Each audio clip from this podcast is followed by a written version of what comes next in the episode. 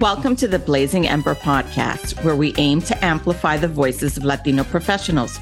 We, Diana and Maria, founded this podcast to explore unspoken rules and all the ships leadership, mentorship, sponsorship, and allyship with Latino leaders.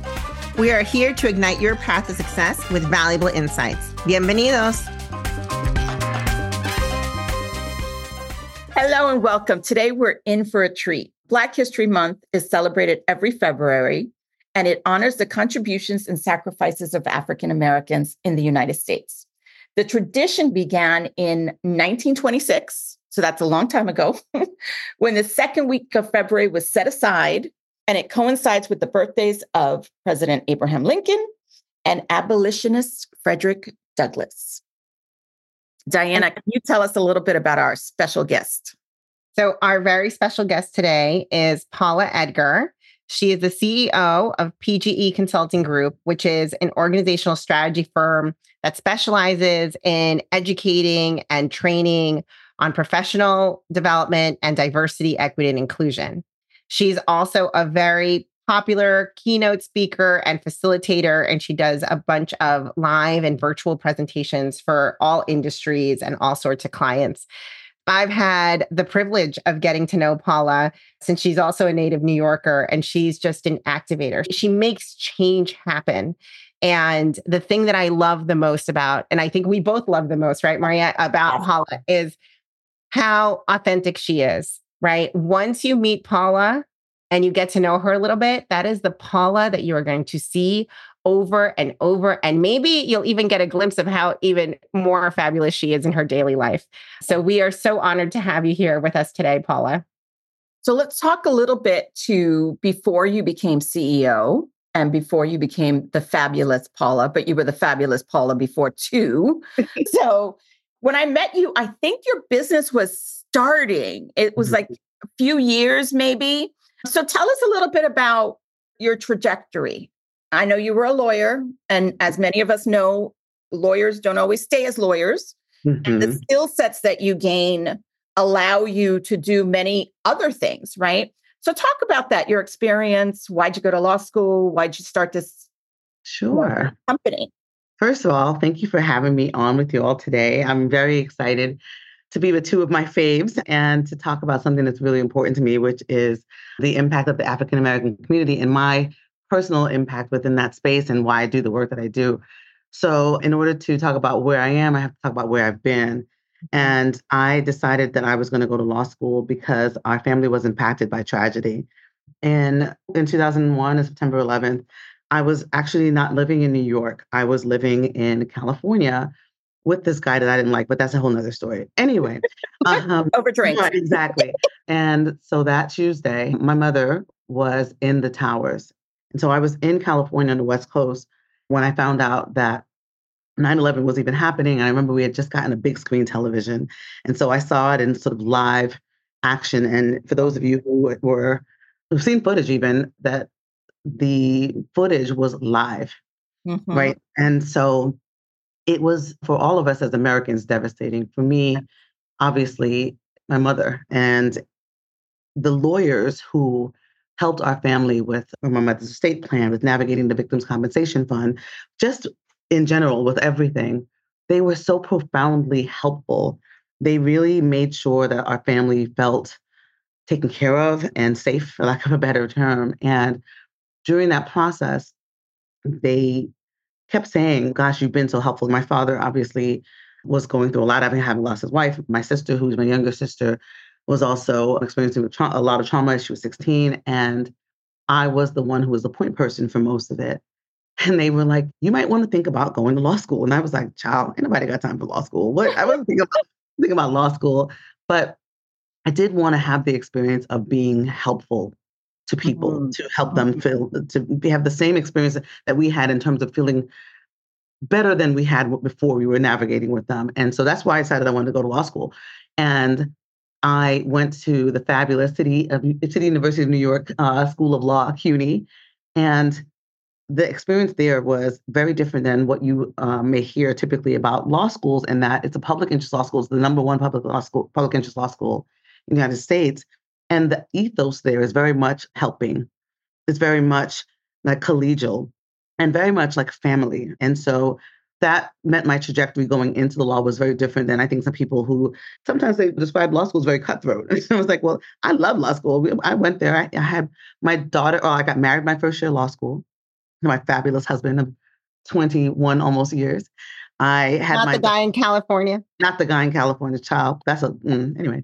Um, the, the, the my daughter. I had my daughter in my second year of law school, and then I we bought a house my third year. So I always tell law students, I did it the wrong way, but I did it the right way for me. um, every year had additional. Exactly. Exactly. I was trying to impact my tax bracket each year. um, good. right. But after practice, after graduating and t- taking a bar and passing it first time, thank you very much, I quickly realized I, I was practicing labor and employment law that I didn't love what that felt like. I was like, uh, this is not what I thought it was going to be. And much to my husband's chagrin, I came home one day from work and I was working for uh, a city agency doing labor and employment law. And I said, I quit today. He was like, why, why do you keep doing it? Why are you like this? But one thing about me is that I can't stay in small spaces. I have never been somebody who has wanted to be or play small. And when situations that I'm in try to force me in that space, I then roll out. And I said, I'm going to work at different law schools. I worked for PALS, which many of the folks who are on who are lawyers, if you're in the New York City area, you may have known me from that. I know a lot of people from that time which is a, a nonprofit that helped minority law students. And then I, I worked at three different law schools. And the last law school I worked at was in the role as chief diversity officer. So that whole time when I was navigating the law and sort of the periphery and the pipeline, I was also becoming very ensconced in the work of bar associations mm-hmm. and and how they can be a place for convening, a place for learning, a place for ideating and being innovative.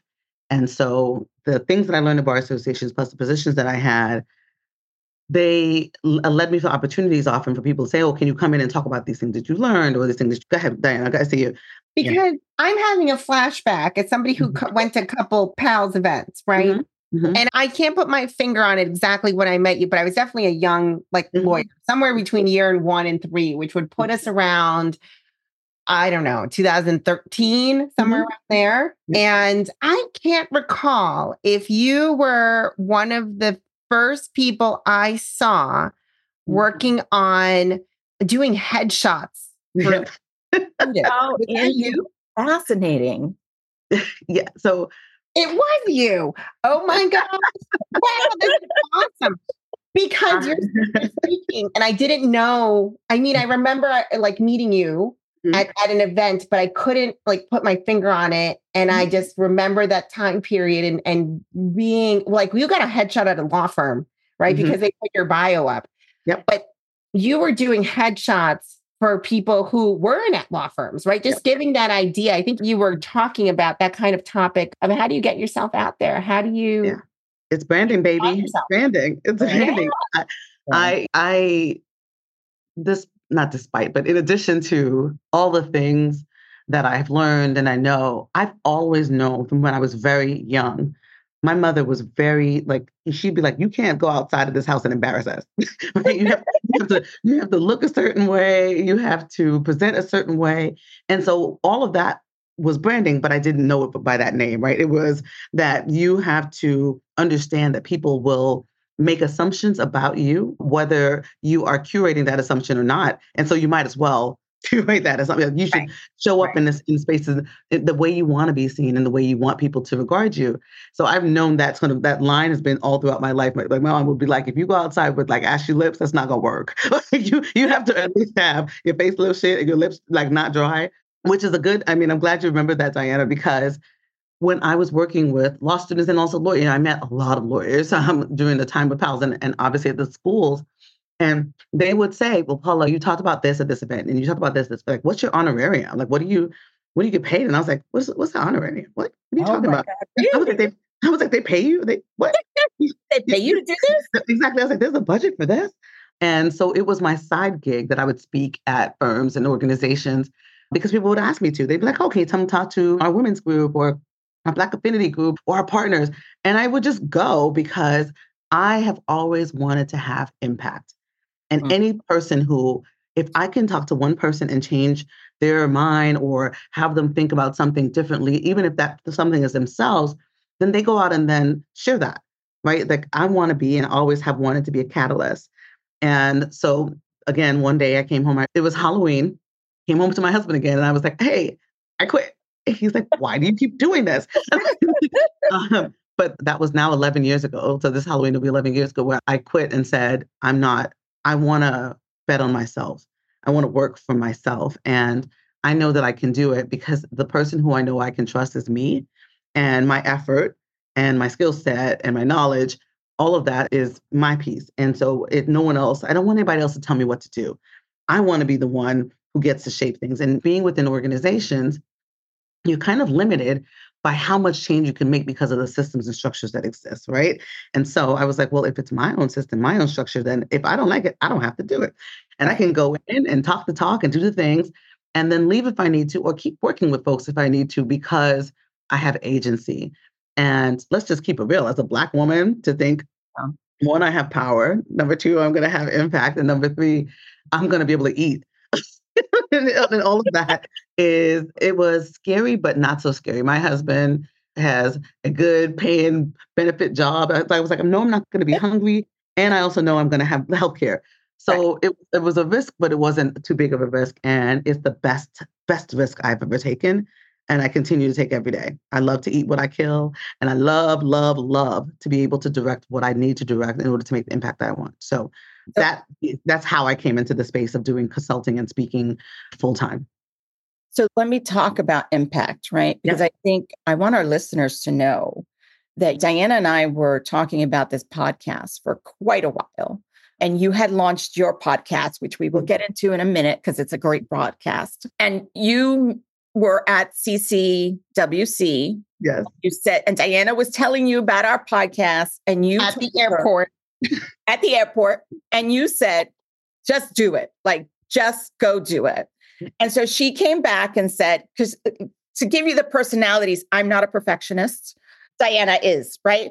So she came back and she said, I ran into Paula and Nicole was there too. And mm-hmm. she said, they told, she told me I just need to go do it. And I was like, let's do it. And so we launched ours. So thank you. So you had impact in that space. So in 15 days, in like less than 15 days. Yeah. I, like it was just like Paula just came up there and she just took her little like lighter and I just went up into flames. there you go, blazing ember, blazing right. ember. So yeah, tell us about your podcast, Branding Group Only. So yes, so I I have been known by several labels in my life, and including lawyer, including diversity and equity, inclusion consultant, inclusion profession, including professional development, speaker and consultant, including catalyst, all of those things. And throughout all of that, to you, to my point earlier, I have been passionate about I have been an advocate for and a purveyor of navigating your personal brand. And so I was like, you know what? I want to bring this conversation to other people because so many people think of, oh, brand is, is a commercial. Like I'm not a product. What's a personal brand? Or they think it's bragging, or they just don't understand that your personal brand is not just what you say about you, is what other people say about you, but it's how you bring your magic to the world, whatever that magic is. You can have the exact same resume as somebody else, but that person cannot navigate the world the way you do because of your brand. And I was like, well, imagine if I was able to talk to a whole bunch of people at one time and have that conversation take off. And that's a podcast for me. And so mm-hmm. I decided to create Branding Room Only so that people can come into the branding room and talk about how they built their personal brands what their their perceptions are about branding, what questions they have, what advice that they have, so that the concept of personal branding becomes less so over there and much more personal because you see how it aligns with that person's trajectory. Mm-hmm. And then you can think about how you can take the things that they have said and what we've had in our conversation and incorporate it into your own space so that you can light that match, right? To be that magic and go out and change the world. go blaze that ember. Blaze um, the embers. and I think that's so important. So, like, I've been fortunate for the last, you know, few years to work with people who are in sales, mm-hmm. right? And that's a very different world obviously than being a lawyer right? We do we i mean in the for, for like some part of it i'd say right? Because at the end of the day especially if you have your own practice or you're a consultant or something you're selling too right? Mm-hmm. but there's it's just much more open when you're in sales right? Because you're mm-hmm. selling the product right? You're thinking of this thing. And the way that i've been the, the one of the guess best perspectives i've seen on branding when it comes to uh, an object is mm-hmm. about making your brand is about cutting through a conversation so that when I meet somebody, right? So I meet you, Paula, mm-hmm. I and you have heard of me and you've heard of my brand. Well, you mm-hmm. don't have to sit there and go through of this is what Diana does. You mm-hmm. just already know who I am, right? I've already kind of provided and cut through some of the talk and just gotten through to the what the essence of our conversation needs to be right? That's what a brand does. And it, it's the same thing in advertising right? If you know that this product has this brand and it's a top selling brand it's it's because the product has already been conveyed the the, the it's, it's yes and it's yes and right? Because Diana, if I if I don't know you and you are not able to tell me who you are and so that I can understand what your brand is, then that's still a challenge, right? So you the way you just mentioned it is it's that you've already built your brand. That's enough so that I can know that brand message and I can run with it. But if you are unable to share what your brand is, know what your skill set is, and be able to sort of put that out in whatever way, whether that's an elevator pitch in your resume, your bio, your LinkedIn, whatever, then that's where the challenge is. And I love the point about how it connects with the an experience and what you, you you're going to expect because when I align this, I always say Coca Cola. I love Coca Cola. Now, I don't want anybody messaging me about how it's not good for you. I don't want to hear that. First of all, I love Coca Cola because it's been consistent my entire life. The brand, the I know what I'm going to expect. It is not the same as something else, right? It's not you know zero cola. It is Coca Cola. And right. when somebody brings me diet or Coke One, I'm mad because I want originals, full sugar Coca Cola. And when you are think of yourself. You have to think of yourself as a product. And people hate that. But I'm always like, listen, you are. the product of you. Even if you're not selling something like an actual other thing, you're always selling the experience of you. You're selling the opportunity of you, right? So whether you're internally wanting to get more visibility, to get to get opportunities to do different work or to be selected for, that's still selling. Whether or not you want to think of it that way, I know that people don't like the commodification of it, but I think yeah. it's an easy way to understand it quickly. And if you don't think that you have a brand or that you need to think about it, think about the fact that the people who don't have brands still do. It's, mm. they're just not ones that people care about. Right. They're just not ones that are able to navigate in a certain way. And I'm right. like, no matter what, you have one, so you might as well own it. So I wanted to, to, to bring that back because I know there are going to be some people who are listening who are like, oh, well, I am in house and I do these things, so I don't need to worry about my brand. I'm like, yes, you do, because yeah, people want to talk about you about whether you should be on this panel, whether you should write this article, yes. whether we want to you know, put you on this board, and that's still your brand.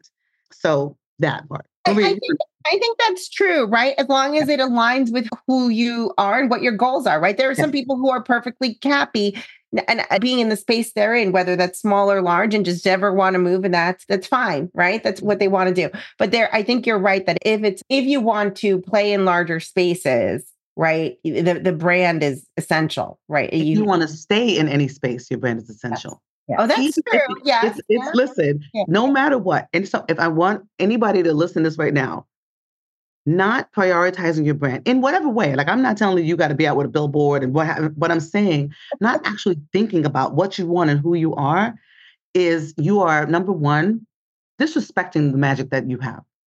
I believe that every person is a miracle. Like he, like the the process of us even getting on into the space and then being there is magical. And so understanding that you have magic, whoever you are, and then saying, if I want to stay in this small space, fine but thinking about how you do so. And if you want to go in bigger spaces, what do you need to do? And how do you need to show that in order to get there?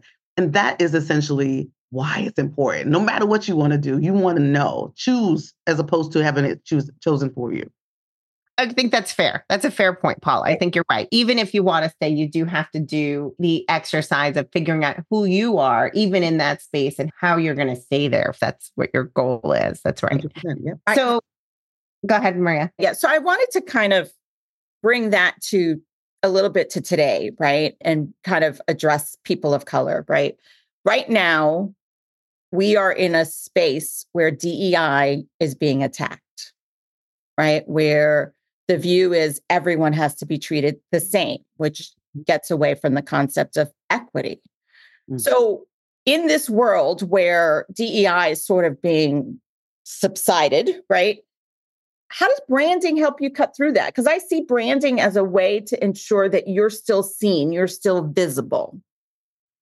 So that's first of all, that's a great question. I there's a couple of things there. Mm. Let me address it in two parts. Yeah. I'm glad that you said that DEI is being attacked because that's what's happening. Yes. So often, what I am hearing is there's a backlash, and I'm like, it's not a backlash, it's an attack. It is mm-hmm. folks saying that enough already with us trying to get to equity. We don't want to do this anymore, and for all kinds of reasons, reasons, but particularly. And for those of you, I'm going to use some words that I know that when I do training, I explain with these words. I'm not going to do it in full right now, but I'm going to say it's because of the impact of systemic racism, mm-hmm. right? Essentially, the experience worldwide that we have had.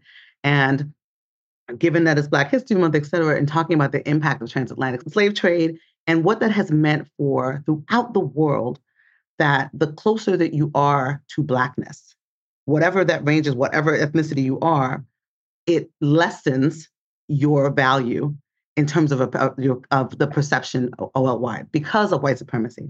Again, another term that some people are going to hear. I'm going to be like, oh, Paul is talking about something that's uncomfortable. Yes, I am, because it has these systems and these structures have been built to make sure that people stay minimized, right? And so, to your point about how a brand can impact that, I will say it can to a point, right? There are individuals who can have individual success and can have individual impact, but that does not shift the collective impact of systemic racism, where banking, housing, food access, all of these things are impacted.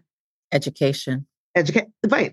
Thank you. Exactly, Maria. Educate. Like all of these things have been systemically removed or take, and I'm sorry, I have to also talk about in the prison system in our country as well. Like all of those things are right. That if the closer that you are, either you're black, brown, they impact you more detrimentally.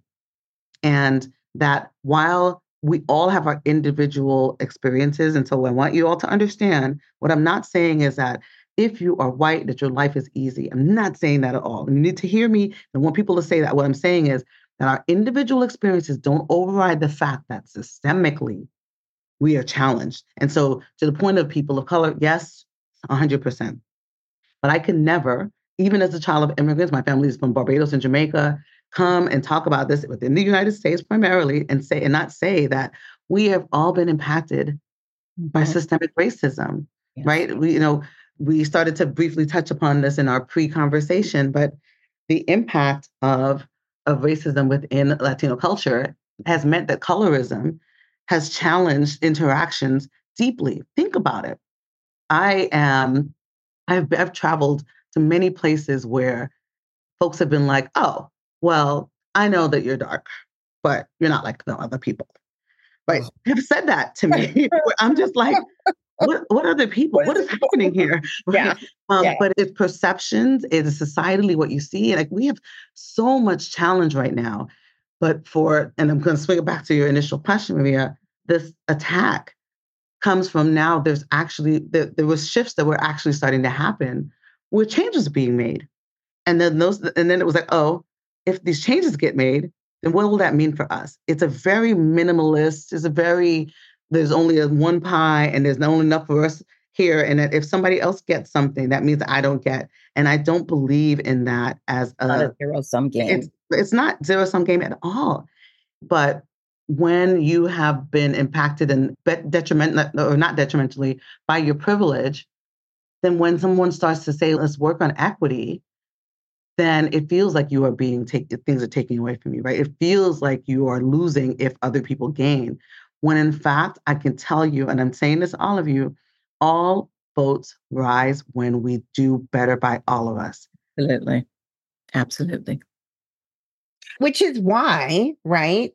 This kind of activism through branding, right? And Mhm. through the podcast, both yours and ours, is so important Yes. because we are basically doing, undoing the negative brand that Mhm. has put just on color and our origin, right? Mhm. Because if you, I don't know, if you just put like you just masked who I was and you were just hearing my voice, there's enough, or, or my words, I should say, there's enough impact there that it shouldn't matter to you what I look like, right?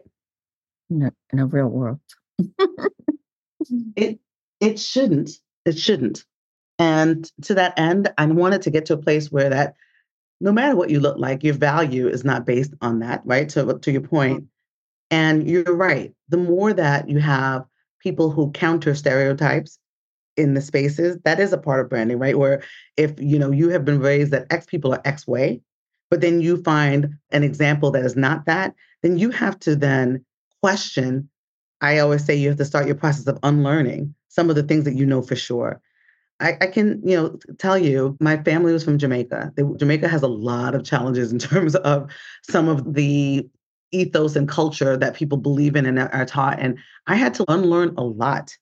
Mhm. And people like, "Whoa, well, I, well, a lot of folks, I think Black folks across the spectrum are the same." I'm like, they're not because we all the Yeah. systemic racism, bring it back again, also impacts us within our own communities too, right? And so some of the brand and some of the perception we have to challenge amongst ourselves as well in order to get better.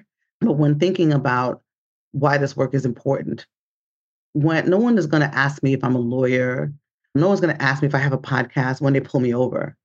Yep. Right. If I get right, they're just going to see the color, which triggers biases immediately. So the more that we have opportunities to shift perception and shift stereotypes to have a, a sort of global wave of change, the better it is for all of us, where that initial perception is not challenged or bad.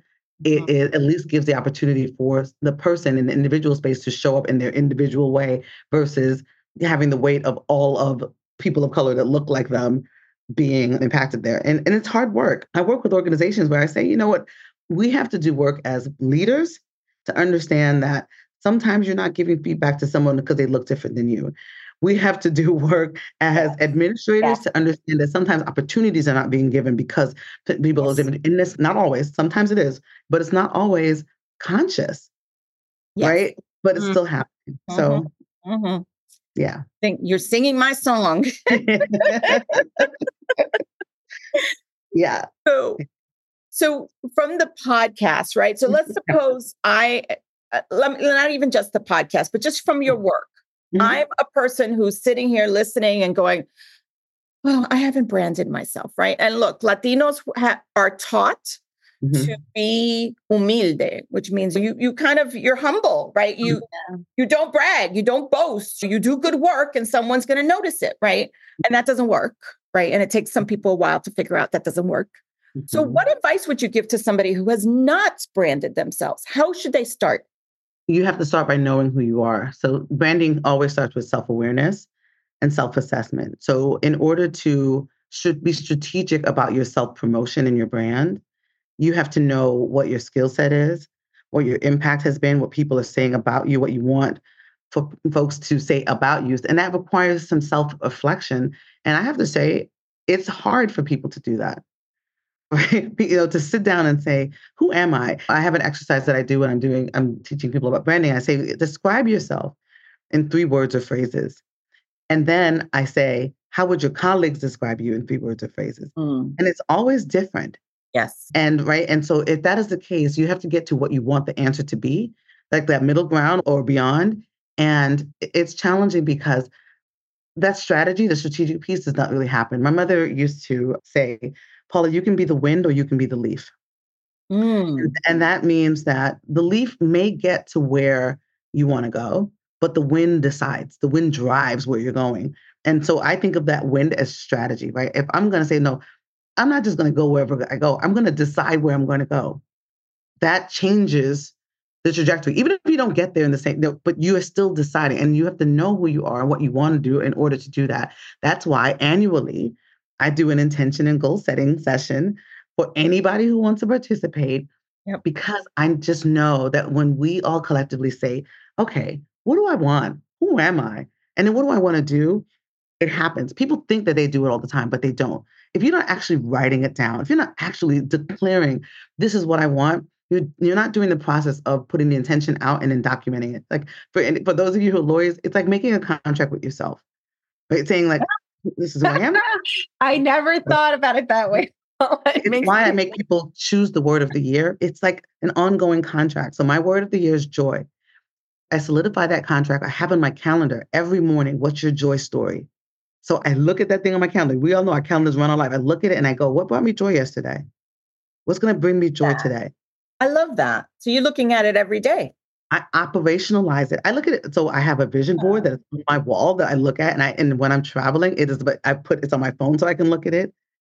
it right. It's, it's it is a, a, life strategy. Like I think some people don't see how much like a corporate strategy mm-hmm. can be a life strategy, right? Like mm-hmm. if you're running a company, right? Setting aside the fact that you do run a company, Paula, but like you're you know, I, but even before you had your company, right, you were strategizing your life, right? How do I get this idea off the ground? How do I mm-hmm. get from point A to point B?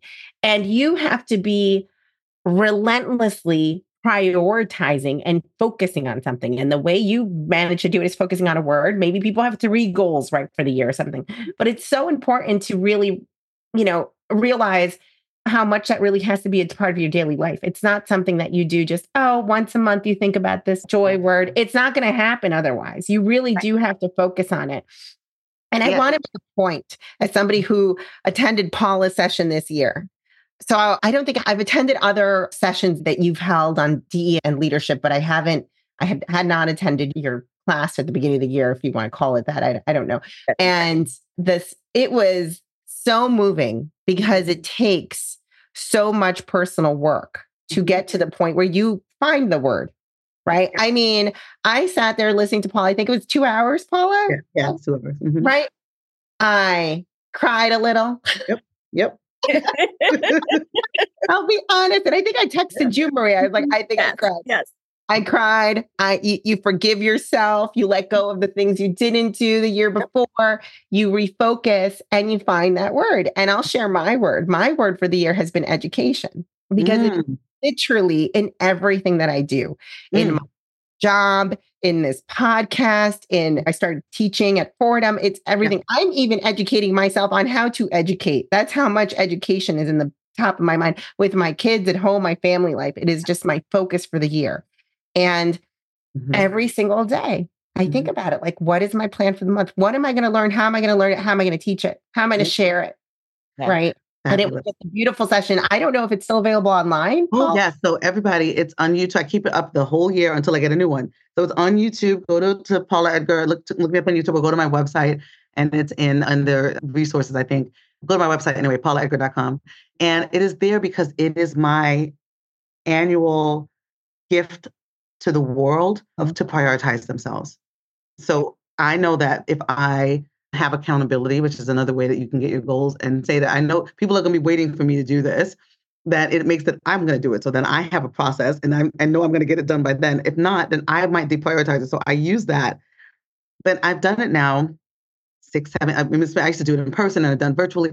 I've done it now for probably seven or eight years. And the stories, you have no idea about some of the intentions that have been met. People have gotten married, people have gotten divorced because that's what they wanted to do. People have had children, people have gotten jobs, people have gotten raises. I mean, they have been on television.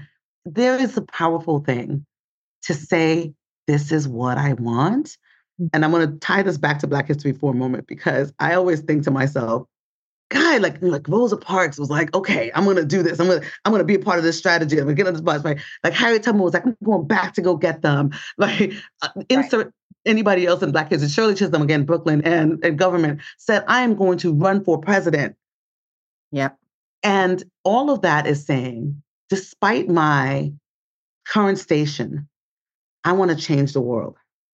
Yeah. And that is how I do that. I say, every time somebody comes to me and go, Paula, you told me this thing, or you mentored me back in the day, or you made sure I passed, whatever, that's impact because they're going to go and change the world. Yes. And if we all just thought to ourselves, what can we just do to make it, it can't be just about us. It has to be about how our brand should always be how we impact us in order to impact the world. And it sounds big and it sounds like my nickname is Pollyanna, but it it is, it's true. Like we all every like Diana, if I hadn't seen you in the airport, right? Like who knows if you would have procrastinated longer. And that's what I mean. What I mean is that we have to, we are all catalysts for each other. Yes. And we need to cheerlead for each other across race, across gender, across like to the collective of humanity to say, we're going to do this better and we're going to all be better because we do that. And if we just all realize that our brands can be catalysts in all of our different spaces and we can change the world, then we would.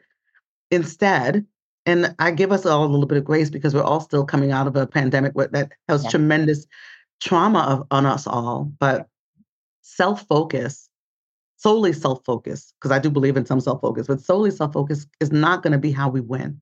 It's not going to be how we succeed. We have to, to realize a collective. And at this time, I love that I'm doing this podcast because there's often like an us versus them in so many different communities of color. Yes. And I'm like, it is not us versus them. It is all of us for all of us. Yes. Absolutely. 100%. Mm-hmm, mm-hmm. Absolutely.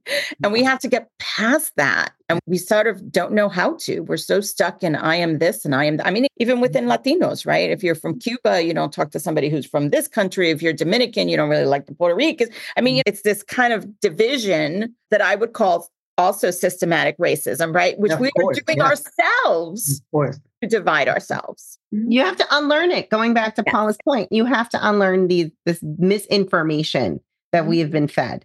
Mm-hmm. Yeah. No, it's bad. Yeah. it's bad. And we have to not just unlearn it, but to your point about educate Diana, we have to make sure that our children, our nieces and nephews, like our godchildren, I am the proud madrina of two Puerto Rican divas. Uh, we have to teach them that one, some of the things that we knew for sure are not true. Yeah. Right. That they are things that we've been fed that don't have to be true, that we can collectively do the things and make the magic. So so, Paula, this has been an amazing conversation, and I could talk to you for hours, and you know that. And we probably have a couple times. so, I'm going to ask you kind of what we ask all of our guests, right? Mm-hmm. Sort of towards the end. What makes your ember blaze? Because we are, after all, Blazing Ember podcast. Mm-hmm. Question What makes my ember blaze is seeing the tangible results of my work mm. my interactions with people of the impact that I've had, whether it's individual stories of individuals who have found their voice and understand their brand, or whether it's some of the transformational work that I've done with DEI and professional development within organizations. Mm. All of that is towards a broader like shift towards being more inclusive in our society. And that is what places my ember. Yeah. That was beautiful. Thank you. And I want to say, Paula, and to our members, if you ever are blessed to be in Paula's presence, just consider yourself lucky.